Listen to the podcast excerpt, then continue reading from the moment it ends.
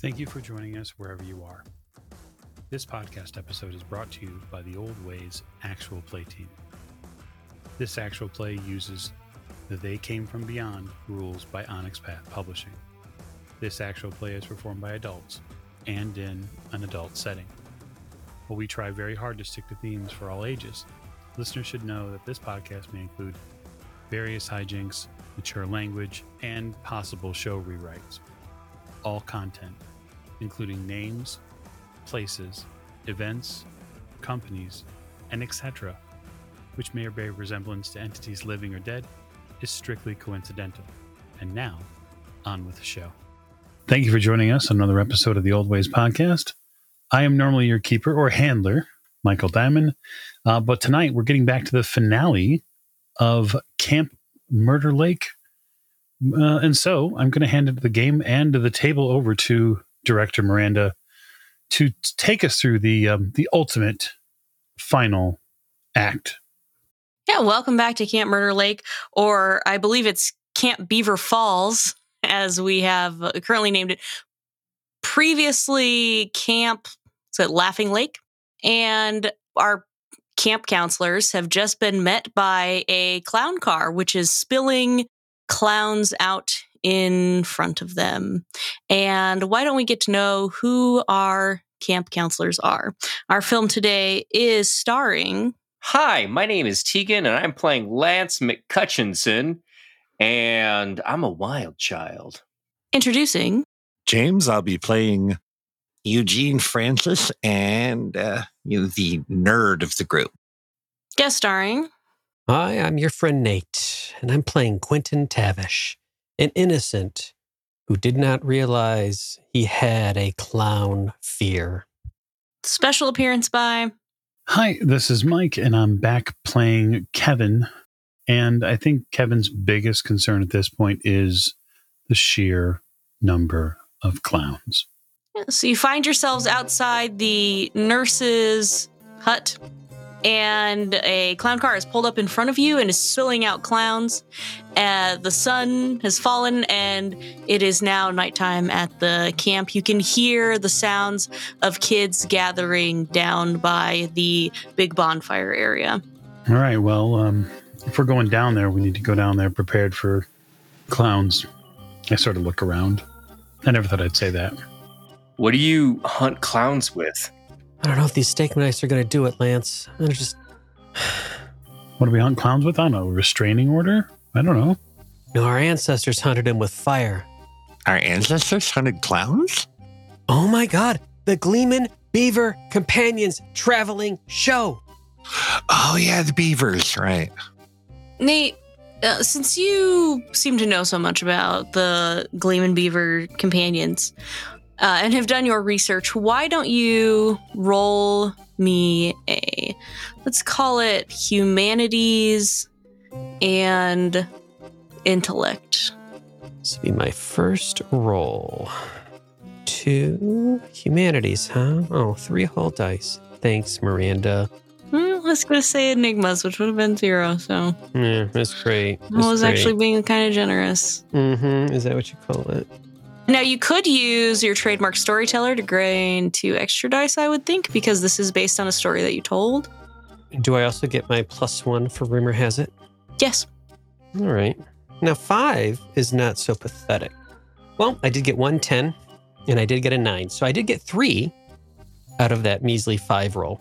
You, in some of your more fringe research on clowns and the Gleeman Beaver companions and the history of the Gleeman Beaver companions and things that have gone down in clown history since then, you have found some very niche information on clown hunting. And you know that uh, one ability that some clowns are said to have in folklore is the ability to disappear if they honk one of their appendages and wave goodbye and then reappear somewhere else. This comes to mind because one disappeared in front of you and then reappeared behind you. And you know that they uh, can't do this if they have no hands. All right, so gang, we've got to chop off their hands. If you focus on their hands, they can't get away. And if they can't get away, we can burn them. That's what I read. It's in the it's in the appendix of the Pilgrim's Progress adapted for kids book that I have. Isn't that about Paul Bunyan? and his advice and his parables for being a proper and good person within these trying times. And my copy has an additional appendix on dealing with clown and clown related. No, I'm just lying. I read this in another book, but I, it's more fun than the Pilgrim, Pilgr, the Pilgrim's Progress. It, my dad says I, I should read it because my mom liked it, and it's neither here nor there cut off their hands. They can't get away. Burn them. If you see them honk, they will disappear and probably show up right behind you. That's the other thing. That's the other thing. Okay. It makes as much sense as anything else. So yeah, let's um let's creep our way down to to that little gathering there and see if um see if we can see uh these clowns have a ringleader like at the big top. Now, the gathering is the children. I should re-specify that the clowns poured out of the car, and then the scene cut to you guys having this conversation somewhere else. So the clowns all came out of the car, and then for some reason, there's this weird interjected scene that when they were doing the edits just fits in kind of weird where you guys are talking about what you're going to do with the clowns. So some time has passed since the clowns arrived and the kids are all gathering down by the lake. That is good to know. Okay. Well, then I think we have a job to do. I would like to attempt to pull something useful out of my backpack with my trope, you mean this. Okay. Specifically, I would like to to pull out a one of those little butane tanks with like a little lighter attachment on the end of it. Okay. Yeah, you can absolutely use your trope to have a butane torch. Sweet. I have fire. Director, how many rewrites do we have? Five. Kevin, it might be a diegetic music cue time. I agree. Yeah, so diegetic music cue, it costs two rewrites. And what that does is cue for the audience the theme music or sound effects that is usually associated with the killer. Uh, in general, the audience only usually hears this, but for some reason, the player characters can hear it as well and uh, thus cannot be ambushed or surprised for the rest of the scene. And any difficulty modifiers or complications relating to stealth or surprise can be ignored. I agree. Spend a couple of rewrites. As you ha- head out, you actually see now uh, where the campfire would normally be. You normally see like the kind of flickering light of a campfire. There are two lights shining up into the sky and waving back and forth. Okay. Well, this has got to be the place. I don't remember my parents buying any large lighting systems. No? Maybe that's the clowns doing? Yes, this one does seem a little extraneous for a camp. I don't hear any of the kids either. We got to get down there. Those kids are going to get all eaten up. Yeah, um, I'm gonna definitely uh, quicken my pace to get down the to this area of the meeting. Yeah, you don't hear any of the kids. In fact, all you can hear ringing in your ears now is that music that would normally play when the killer appears. Um, and for some reason, it's odd because you can hear it as well. And you approach these lights and you find assembled down at the usual camp gathering grounds a large circus tent. Oh, this is bad news. This is bad news. I don't I don't remember this being here. It wasn't here. It's the clowns, Eugene. Get with it.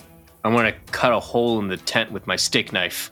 Okay, yeah, if you want to sneak around to the backside and cut a hole in it, you are more than welcome to attempt to do so. That will be a you know, close combat might.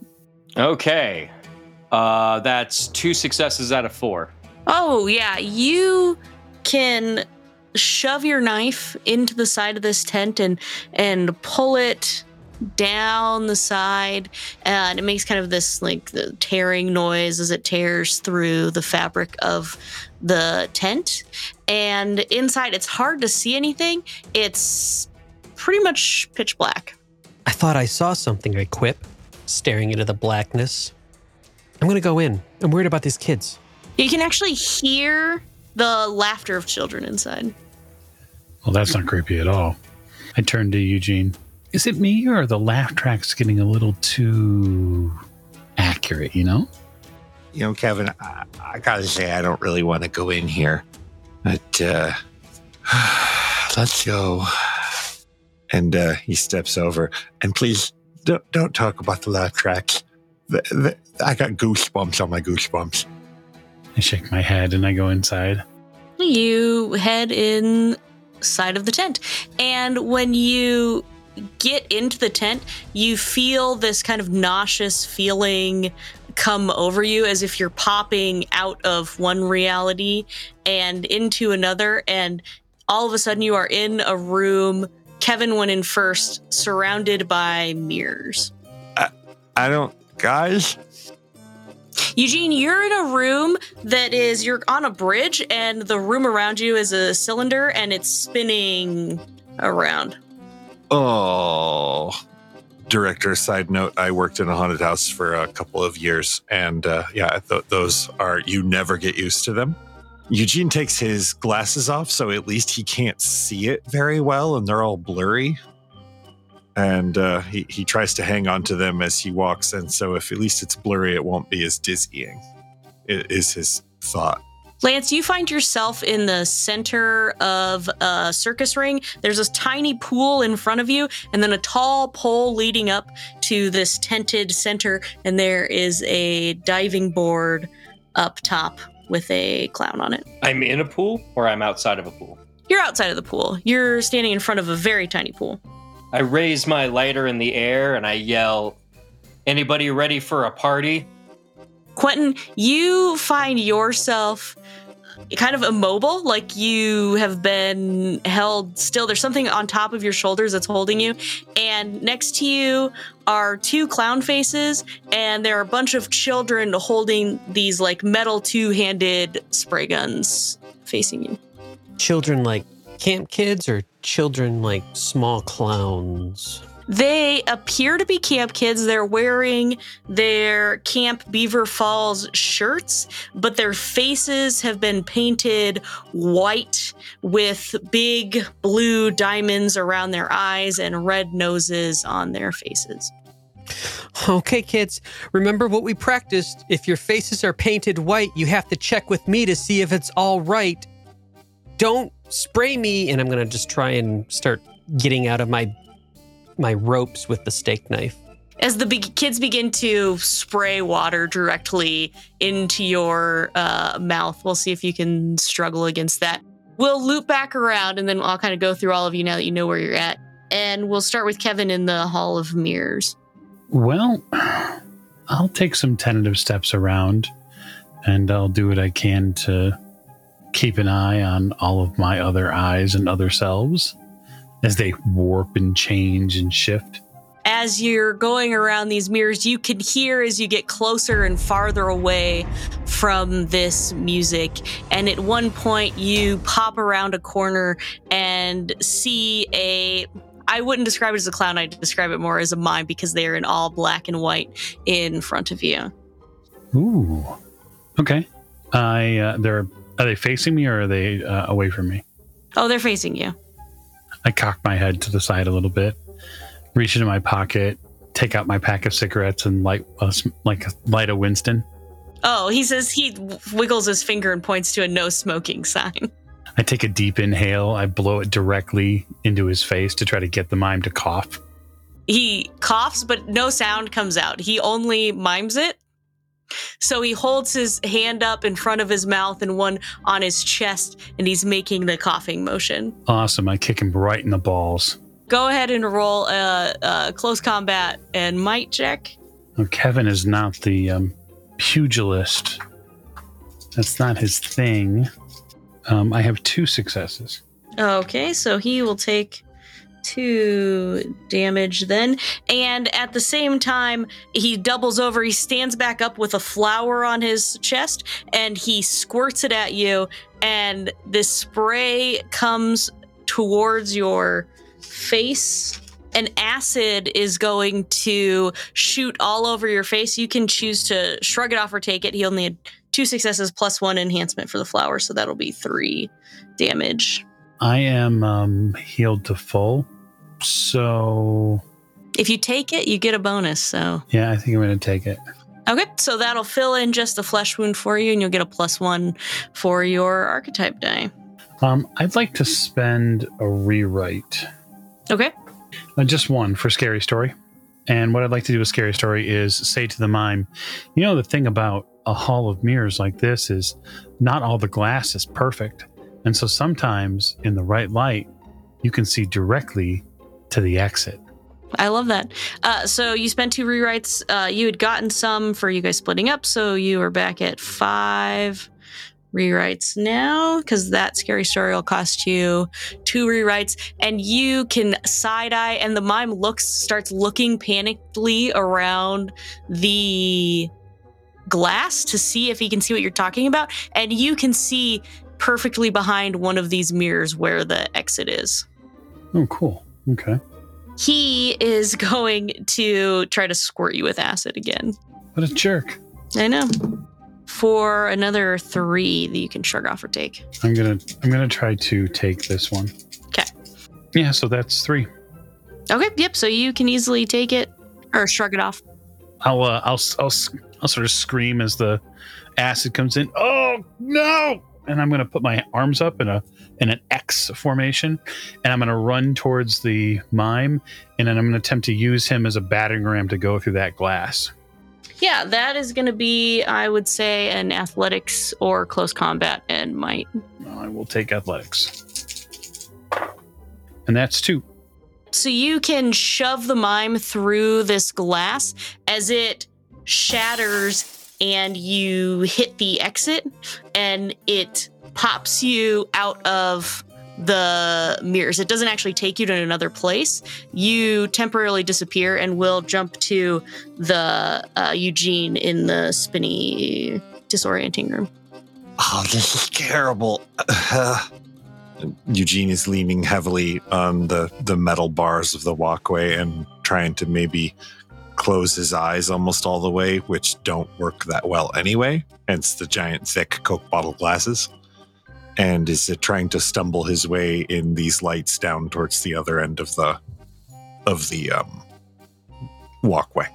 Yeah, I definitely think that this is going to put some complications on Eugene as he is uh, stumbling through. And in front of you, uh, crawls up from the bottom of the other side of the bridge a clown that is on her back, and her legs and arms are both bent over behind her in some sort of contorted position.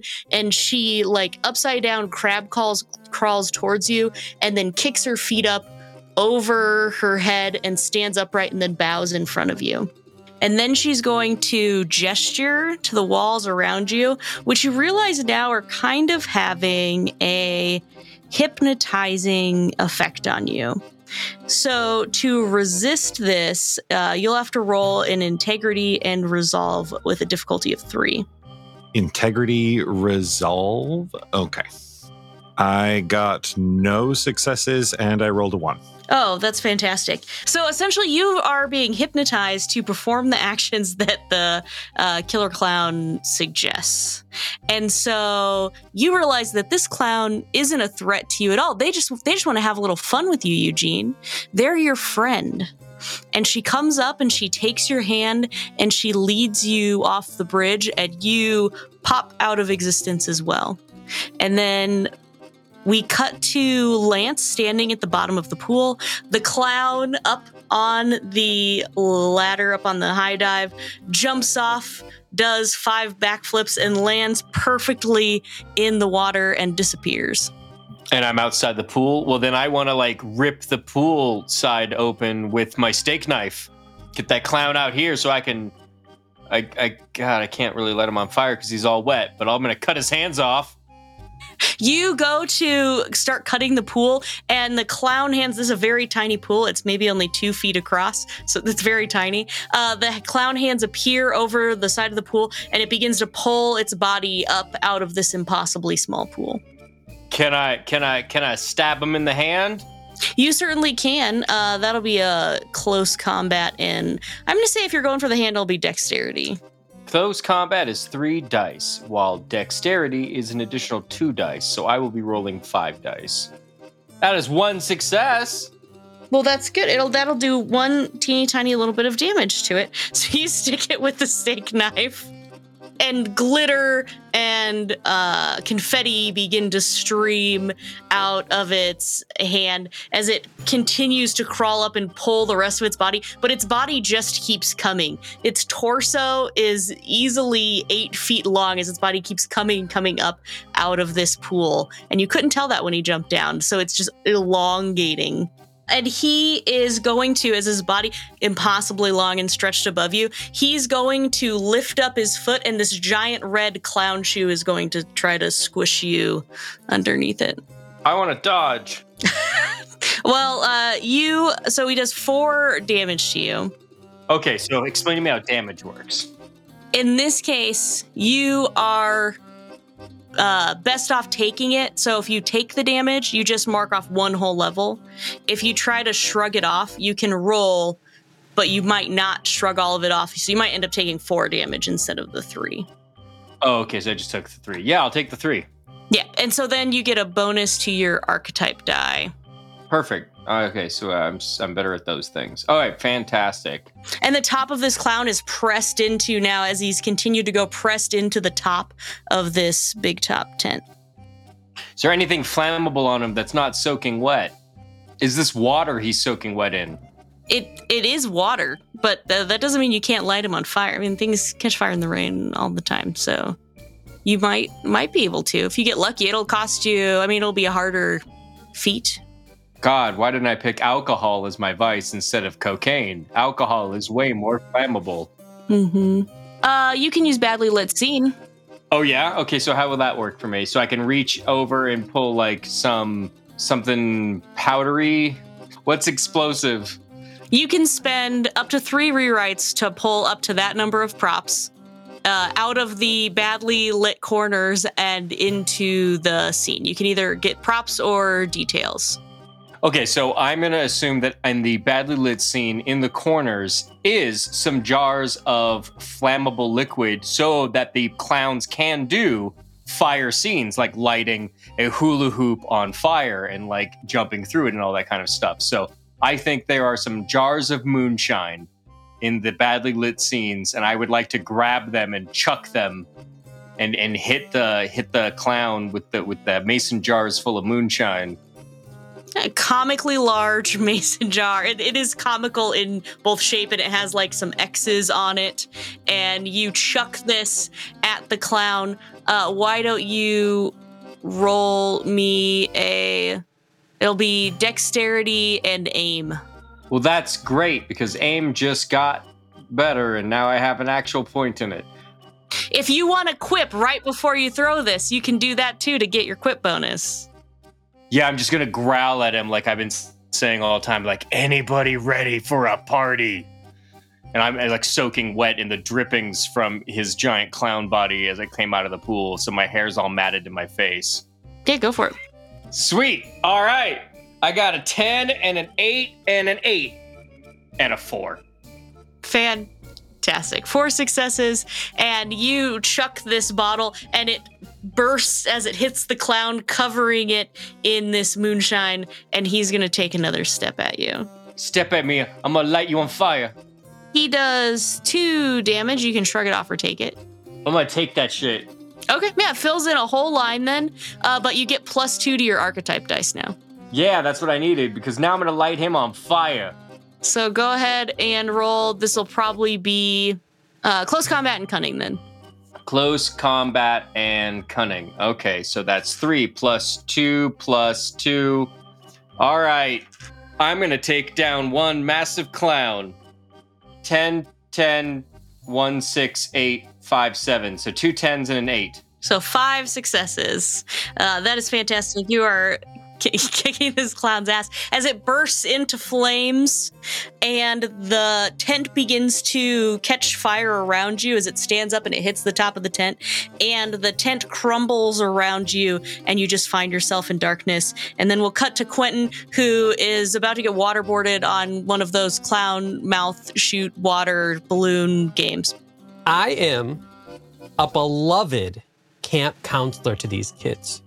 They have seen me and experienced me at my finest, teaching them and training them in how to survive in this dangerous world. I would like to command them to turn their streams of water against their captors, the clowns. Because I do have a command skill, so I want to try and use that. Is that how that can work, director? I don't. I'm fine with that. Yeah, no, I love that. Um, I think that uh, you can do this to break the hypnotization of the children if you would like to. Yeah. Roll maybe command presence, command manipulation. Um, composure. How about composure presence? Uh, command composure. Yeah. Yeah, that works. So that is three plus two, five. That is five. I would also like, if I can, to make use of my True Grit trademark in this. Okay. Because I'm getting waterboarded, yet I'm still holding my my composure together. hmm And I would also like to add in, if I might, my uh, one item that gives me a boost on rolls, which, as we all know, is my Pilgrim's Progress adapted for kids book that I've been using this entire, this entire. It's not a game. This is a reality. This is life at camp. And kids, as I command them, kids, kids, the, the brave man. Oh God! Why is room temper? The brave man is not he who feels no for- fear, kids. It's he whose noble soul bravely dares the danger that nature shrinks from. Turn those away from me. And I would like to roll my how? What is this? Thirty dice.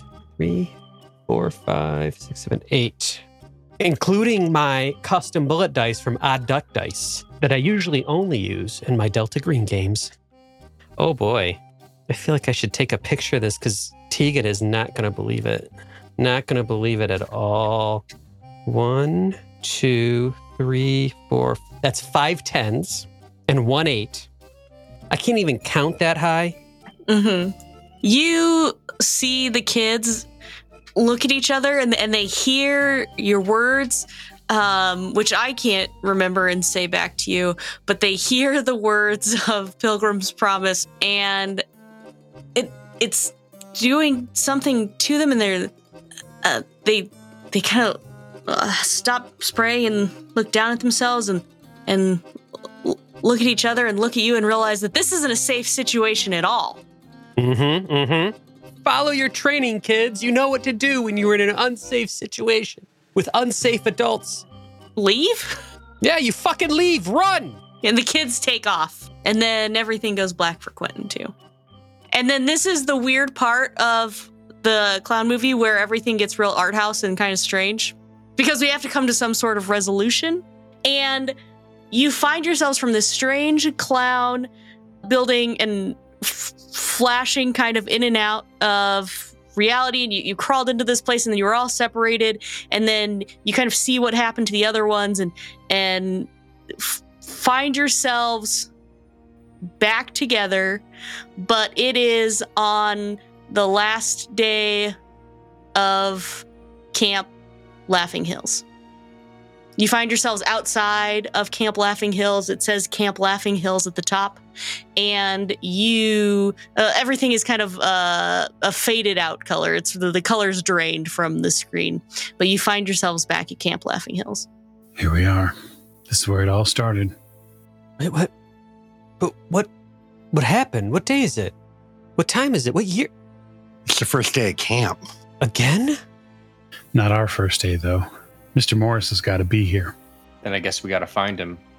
And you can see the kids rushing around, getting ready for the big clown circus talent show at the end of the year. Um, so kids are getting dressed, they're putting their makeup on, they're getting everything ready. You see kids juggling across the lawn. Some of them are doing feats of acrobatics. Parents have begun to show up. Oh my God, Eugene, we've we've we've traveled in time. That's what it would seem. And uh, I gotta say, I'm not a fan of the fashions. Uh, I, I prefer the sleek, modern, futuristic look of the 80s. The 70s stuff's gotta go. And the hair is the hair is something something else. But Eugene, you know what this means? You know what this means? You can you can meet your brother. I could meet my brother. And uh, so, yeah, Eugene kind of takes off towards the counselors to see if he can figure out which one is his brother. Yeah, you can certainly you- you're rushing through the crowd looking like, grabbing people and turning them around and you can find someone that looks a lot like you whoa whoa hey dude twins twinsies yeah Adrian? Uh, Adrian? uh yeah who are you i haven't seen you around here before Oh, uh, it, my name is um, I'm Eugene. Um, we we haven't met yet. I mean, I just we're meeting now. Hi. He holds out a hand handshake. uh hi eugene he shakes your hand Um, Hey, listen, be careful today, huh? okay you be careful too uh He reaches, fishes through his pocket, and pulls out the tiny little steak knife thing that he got from Lance earlier, and and hands it to Adrian. Well, we're not supposed to have knives here uh I, I know, I know. I found this on one of the other campers. You should you should hang on to it until you have a safe place to put it. okay yeah i can do that thanks i guess all right Then he kind of backs away towards the guys again. Do we know Mr. Morris's first name? He's got to be a he's got to be a kid here, or maybe a counselor. I, I'm looking for him, director. I'm using that slow stare over all the kids here. Yeah. Um now Mr. Morris is uh kind of older uh in the modern day, well, modern being the 80s. And you think he was maybe one of the older senior, he maybe was even the camp manager back then too. All right. So, 70s, probably a mustache.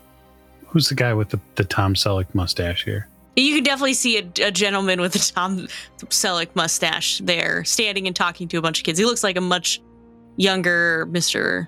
Morris. There he is. I know those tennis shorts anywhere. I, I I'm really glad that those are at least have gotten slightly less snug. Oh, I slowly walk over, just sort of knowing that if, if, if what I think is true, if he is the ringleader of this whole thing, then he could be pretty dangerous right now. He's talking to some campers and giving them a little pep talks for the day.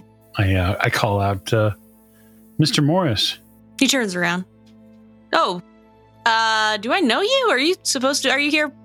Are you family of one of the campers, or I don't say anything for just a moment. I sort of hold the pregnant pause of the tell of the movie camera on me for a second.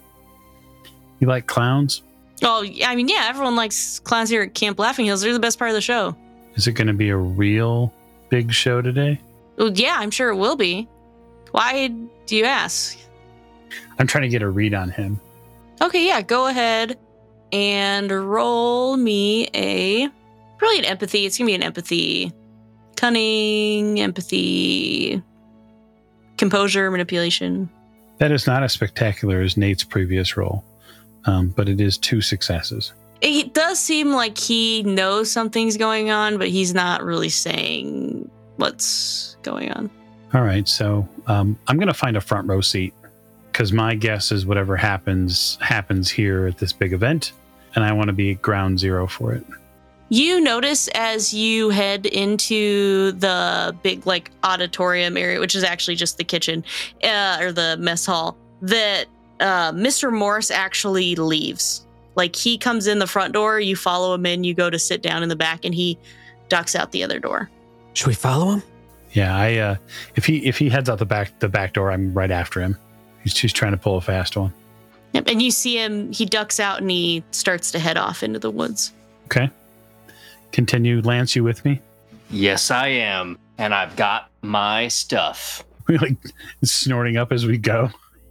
No, I mean, I got my lighter and I got my knife. Handfuls of coke smeared on your faces. Jesus, I know it's a movie set and I know it's the 80s, but Christ, just let us get through this. But yeah, I, I dive into the woods after him. You follow him to a clearing where a old, large tree stands with a long, thick branch jutting out from it. Probably, I would say, perfect for uh, hanging Gleeman beaver companions uh, at some point in time. Yep, if you're going to hang a beaver, that's the wood you use. So, yeah, um, does he disappear from view totally, or is he standing at the tree? No, he uh, approaches the base of the tree, and you see that he has a bag with him and he begins to unload things around the tree. There's a very old red clown nose, there are a set of clown shoes. He begins to light the candles around the base of this tree. What are you uh, phoning a friend there, Mr. Morris? Whoa, oh, it's you. What do you do? What are you doing? No, you're supposed to be at the show. No, I'm not. I'm not even supposed to be here. Well, yeah, you're in the woods. Go back to the show. There's nothing to see here, kid. Doesn't look like it to me. Well, I mean, there was. I mean, if you want to know the history of this tree, I can certainly share it with you. Sure, go ahead. Well, I have to remember everything that Nate said. Uh, you know that this is where the the Gleeman Beaver companions uh, settled when they came to this area. You know that? Oh, I do. Yes, I've heard.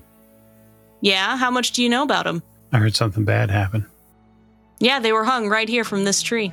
What no one knows, though, is uh, I'm the only descendant left of the Gleeman Beaver companions. Hmm. The only one left, huh? The only one left, and I opened this camp here as an homage to them. Homage? What is that, French class? Oh, no, I don't participate in miming. But I did learn more as I've I've been here about how the Gleeman Beaver companions were treated, and uh, after all these years, I think that that someone needs to pay for what happened, and what better for the ancestor of the Gleeman Beavers to uh, to take from these people than uh, their ancestors. Oh, okay, okay. So you're setting up a little bit of uh, a little justice in your own mind, right? Yeah, that'd be it. Not today, asshole. You know what you get when you boil a clown? What's that? Laughing stock. And so, as the Joker, I'm going to use "You're Not So Tough" as my trope, and uh, and the fact that I'm an insult comic at heart. And when I mock a slasher to their face, they cannot use one of their special rules for the rest of the scene. Okay, I can do that. Yeah, now stab him, quick. All right, I stab him. His special rules, I don't, and I'll let you. You know what? I'll let you pick. So it- the clown special rules are honk honk poof, which is the disappearing.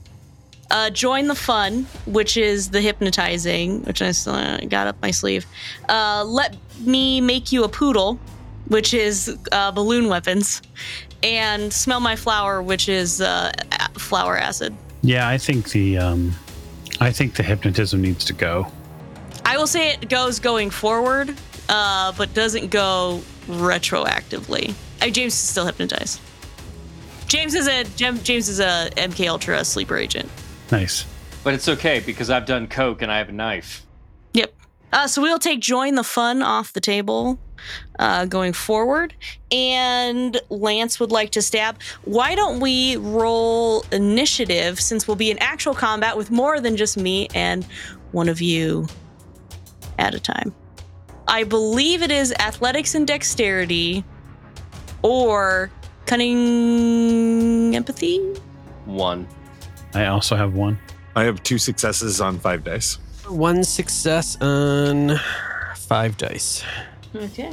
So the Mr. Morris reaches into his back pocket and he pulls out a clown mask and he puts it on over his head and it's almost like it melds into his face and his hands start to swell and puff up into this white fabric and his shoes begin to grow into these long red shoes and he he kind of his, his clothes become oversized and billow out around him as he uh, transforms into the ultimate clown.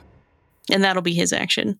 Now james seeing this you remember that lovely contortionist clown that you met in the uh, spinny silo room and you realize that you would never want to hurt a clown.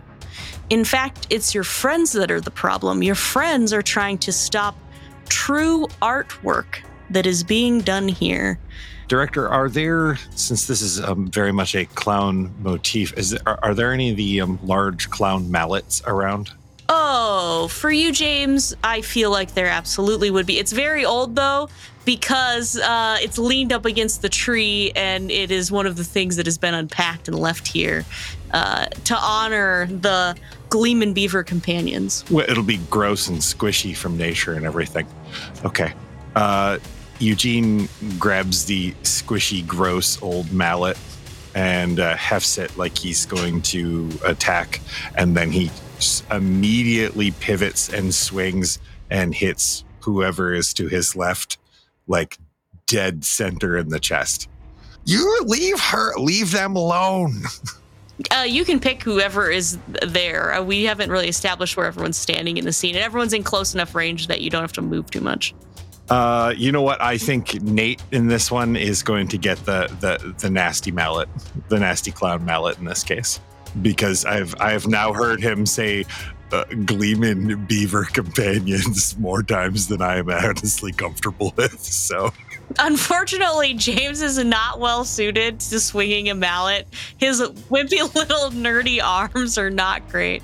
So I guess I'll have you roll close combat and might, which is exactly one die. that's fantastic. Uh, if you wanted to use one of your trademarks, you could. And equips, go for it. Uh, you know what? Actually, I will use one of my trademarks. It's always the quiet ones.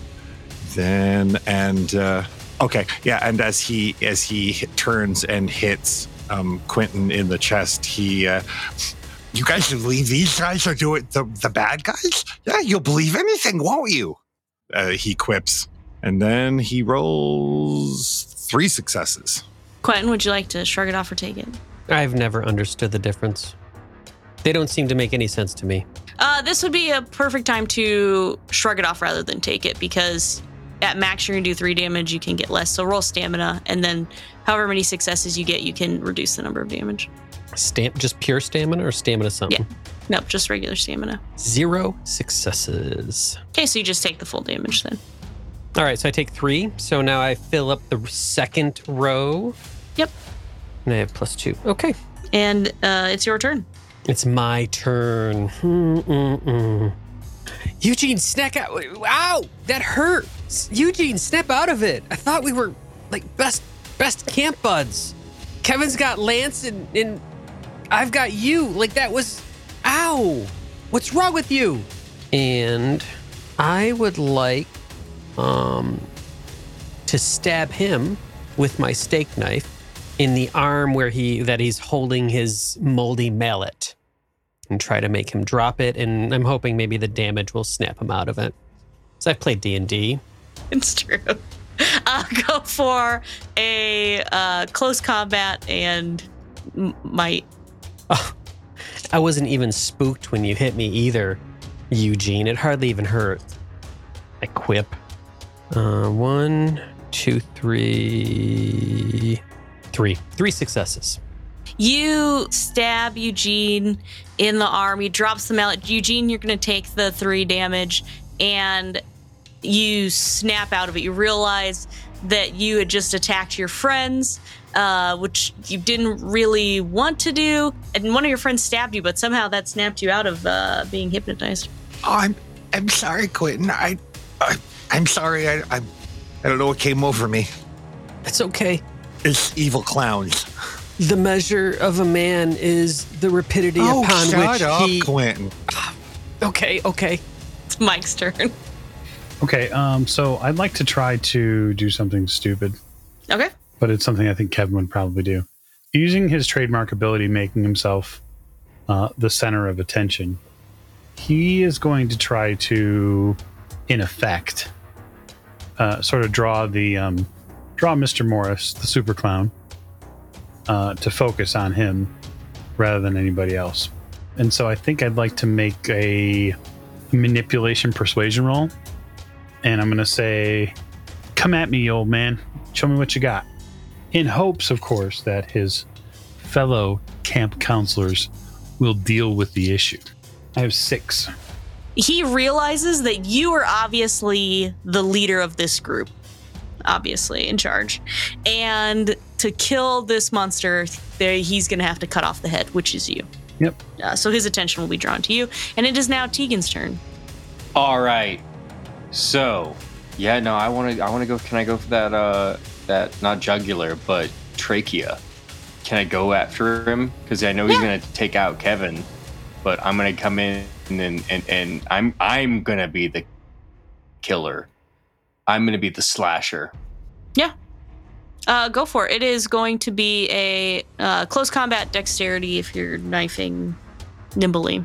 Okay, close combat will be five dice.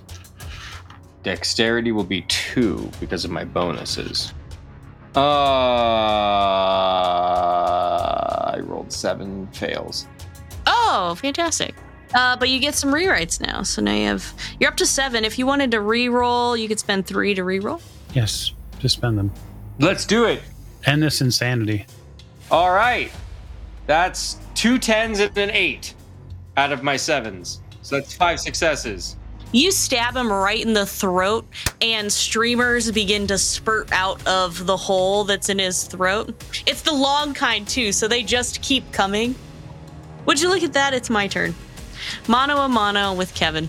He is going to reach into his pocket as we've seen before, and he pulls out a balloon and blows into it and begins to shape it into a long sword that he's tied off so it has the handle and everything. And he is going to attempt to uh, battle you with this sword.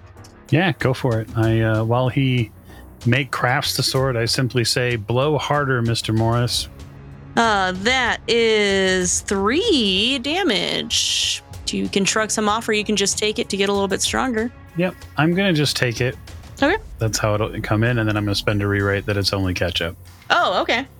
So he stabs you with it, and this red bit spurts out and soaks into your shirt. And as he pulls it out, a ketchup packet falls from your shirt, uh, indicating that it was obviously just ketchup, is what he hit. I pull a hot dog out of my pocket and, you know, make lunch. As one does. It is now James's turn.